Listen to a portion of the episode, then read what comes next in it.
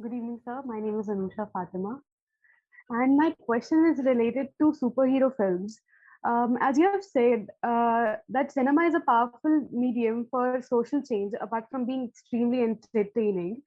In the recent years, we have seen that how superhero movies have dominated the market in Hollywood, and how the collection of such films have generally crossed a billion dollars, which is more than the GDP of 10% of the nations in the world. So uh, I want to uh, the these movies are basically based on visual effects and star power, Right. and uh, they are very they are very successful. So and people usually uh, fantasize about superheroes uh, very much. So I want to ask that uh, why these films are so successful and why people fantasize about superheroes so much, and is it because of the reflection of our inner inferiorities? Your name, please? Anusha Fatima. Anusha.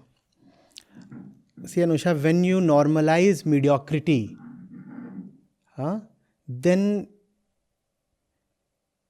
one will be compelled to look for excellence at unexpected places. Hmm? In the name of, uh, of democracy and uh, liberal values, we have normalized mediocrity no end. Hmm? So, if you call, for example, a fat person, a fat person, fat by definition is someone um, who is overweight and uh, whose figure has uh, abnormally high proportions, right? But if you call a fat person a fat person, that is called body shaming. So, what has happened is that everything that is mediocre has been attempted to look respectable in some way or the other. Hmm? Even the even even if someone speaks in a most unconscious and drunken state, we still say, let him have freedom of speech. Don't we say that? We do not say that freedom of speech must be contingent on the quality of speech. Do we say that? No, we don't say that. We say everybody will have a minute to speak. So if, if there is a Buddha, he will get one minute to speak. And if there is a drunkard, he too will get one minute to speak. The Buddha will have one vote. And the lousiest person on the planet, he too will have one vote. Right? So, mediocrity has been institutionalized.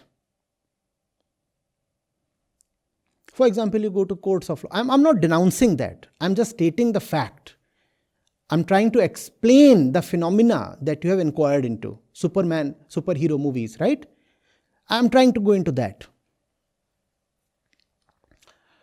So you go to a court of law. It does not matter who you are, it does not matter what your intentions really are. The court will only look at gross actions. Hmm? And then proudly it will be declared that the, that the law is the same for everybody. We'll say huh, that. Uh, we, we do not differentiate. Nobody will have privileges. That does not mean that I'm advocating privileges for a particular class. I'm just stating the fact. You look at culture, you look at movies. What kind of a movie am I am I likely to make as a film producer? I, I want profits, don't I? Even if I don't want supernormal profits, I want at least sufficient profits to keep me afloat. I don't want to make losses, correct? I want to make the next movie as well. I don't want losses. Now, if I want, uh, if I if I want my movie to work, I'll want, I'll have to make a movie that appeals to the masses. So I'll have to make the most mediocre kind of movie, and that movie will will appeal to the masses and will make money, correct? Look at books, look at literature. Great books cannot sell a great deal. You look at the current uh, bestsellers, none of them is worth any other place than the dustbin. Instead, you find them all stacked in the bestsellers list. Right now, but but the but the authors know the secret. They know that the readers are all crap, so they, they love to read crap. So all kinds of shitty books will be bestsellers. Are you getting this? So, what you find is a complete, overwhelming presence, a total domination of mediocrity in this world.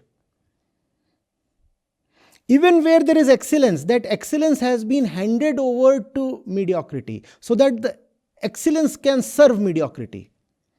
For example, the mobile phone. The mobile phone is such a sophisticated piece of equipment, is it not? But look at who it is being served by the mobile phone. The mobile phone is in the service of the, of the worst kind of scoundrel. Is it not? Hmm? And look at the kind of things they are doing with the mobile phone. So ultimately, even if there is excellence, that excellence has been made subservient to mediocrity. That's the world, the environment we are living in. Hmm? So, what happens then as a result? All of us within have a point, a corner that loves excellence, irrespective of how mediocre you are irrespective of how deeply you outwardly hate excellence, there is a point within you that loves excellence. And it is that point within us that is at the center of all spirituality. Hmm? You may be down in the dumps. You may be someone who has made the gutter his home. But still, a point in you loves the stars, the sky. And you cannot kill that point. Till the day you are alive, something in you will continue to be in love with the beyond. You cannot kill that thing. Getting it? So, look at our situation. All around us, mediocrity prevails all pervasive mediocrity we have, whichever area of human activity we look at. Hmm? And even if there is excellence, we said that excellence is in the service of mediocrity. Right?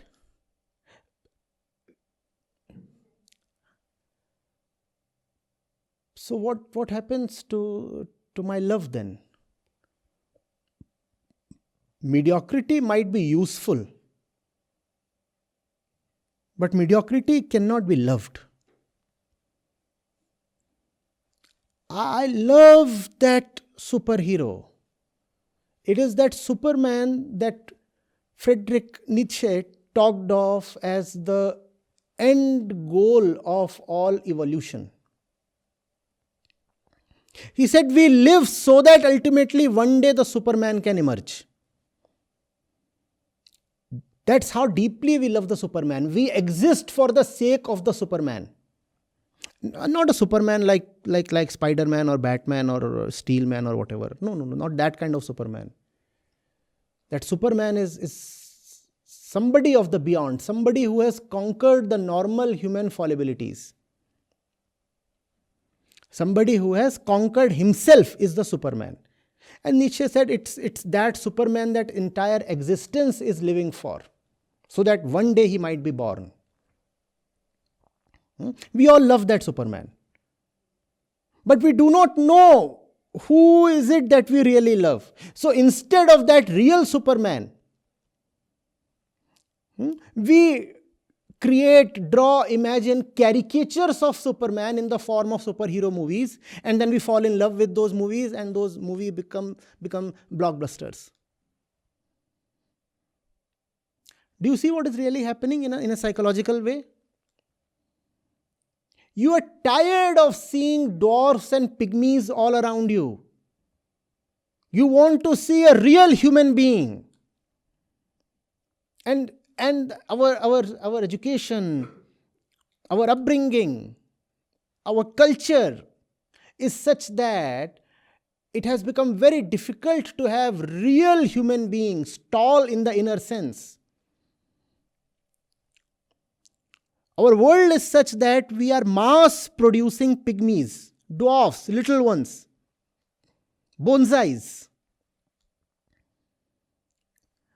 the entire thing that we have, the upbringing that we have at home, and the education, and the influences of the media, and the job, and the institutions that uh, uh, we must subscribe to, all these things together constitute a giant factory. And that giant factory is producing dwarfs.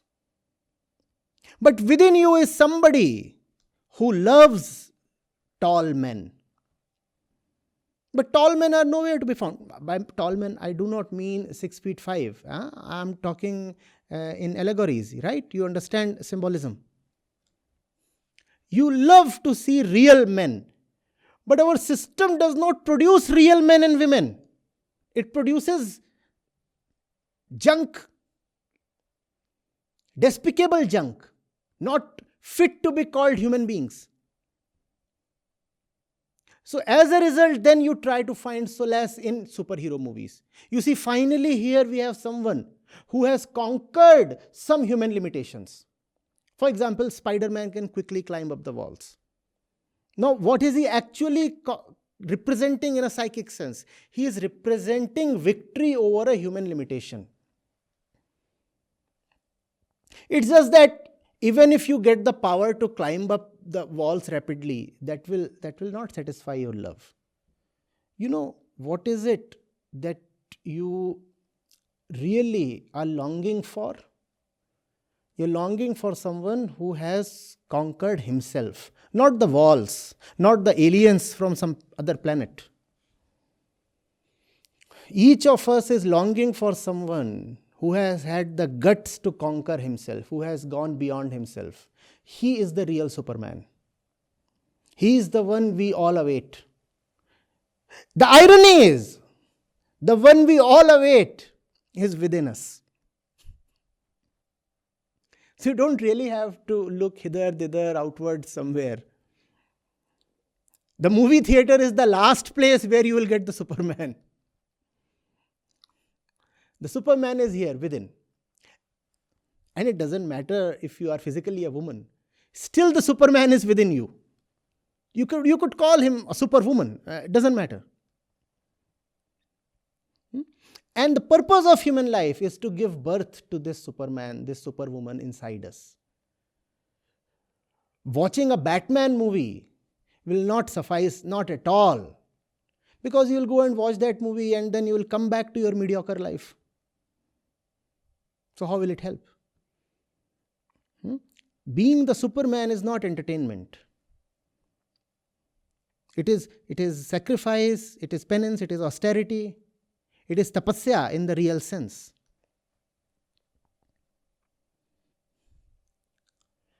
Are you, are you getting it? Are you with me, or have I left you behind somewhere? No, sir, you're with me. I'm getting it. Mm-hmm. So, so so the superhuman, the superhero is not really merely a fantasy. In some sense, the Superman within us is more real than anything else we know of. Because it is the Superman we all live for. So, what can be more real than that?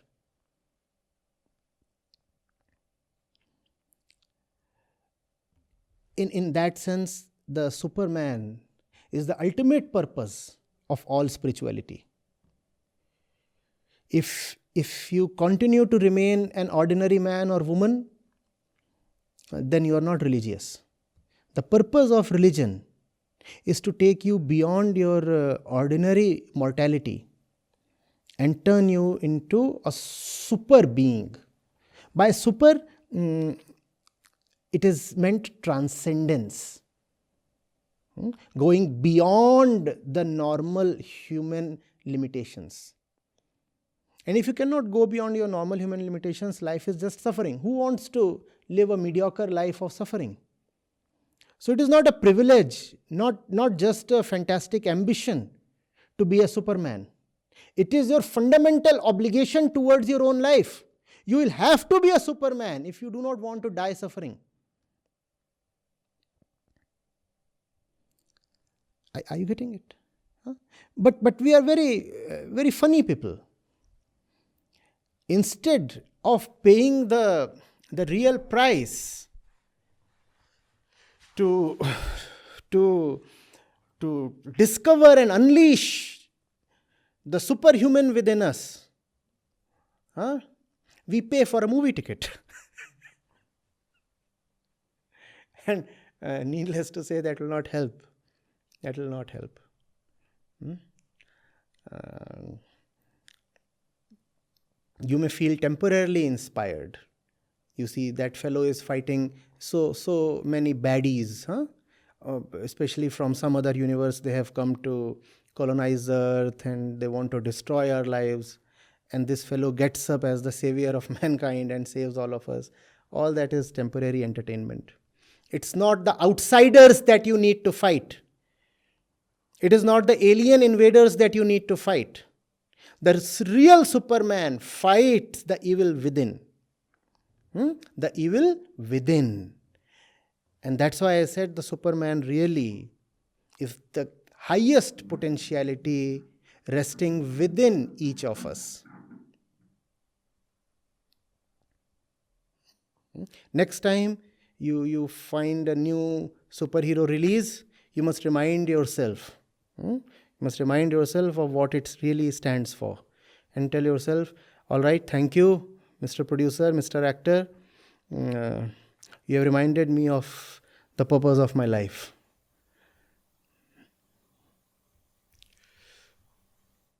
Yeah, thank you, sir.